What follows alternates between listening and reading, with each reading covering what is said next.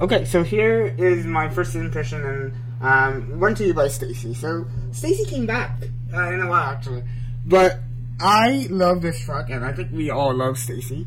Um, now I found hope in K-pop again. I really did through this track because let me be a K-pop critic for a bit, uh, for a minute. Like K-pop for music, music fans, and strictly musically speaking, it's been like if someone sets another trend, everybody follows suit, and that never changed in recent memory. However, this is the new trendsetter, and there was a lot of new things that um, has been done in this track.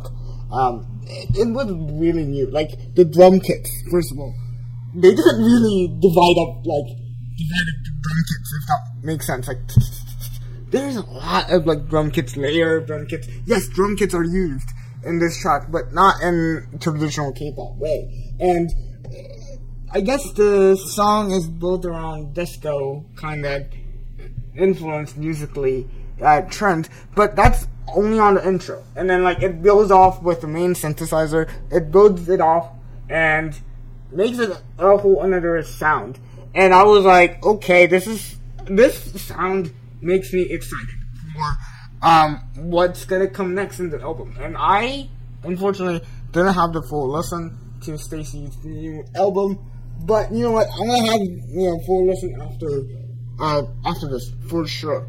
So it gave me motivation to listen to the full album. I tried to do that as much as possible for other groups too, but I am really excited, right? And the and the intro too. I thought it, the intro was like something out of like Dance Break for another group, right?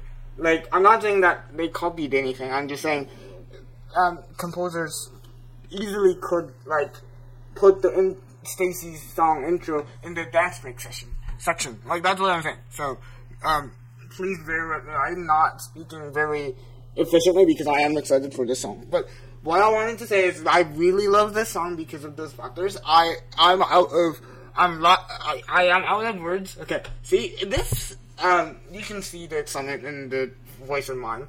Um, I could see this you know topping music charts um instantly. I really like it. Yes, it did it did go off like as a disco trend track, but they made out of they made another trend, I think. And how the instruments were used, how the vocal were used, is very noteworthy too. Um, I don't know how to describe it, but can someone describe this excitement? And like, it, it is new. That's all I have to say. Or like, I don't know how to describe it properly. I don't know how to do justice for this track.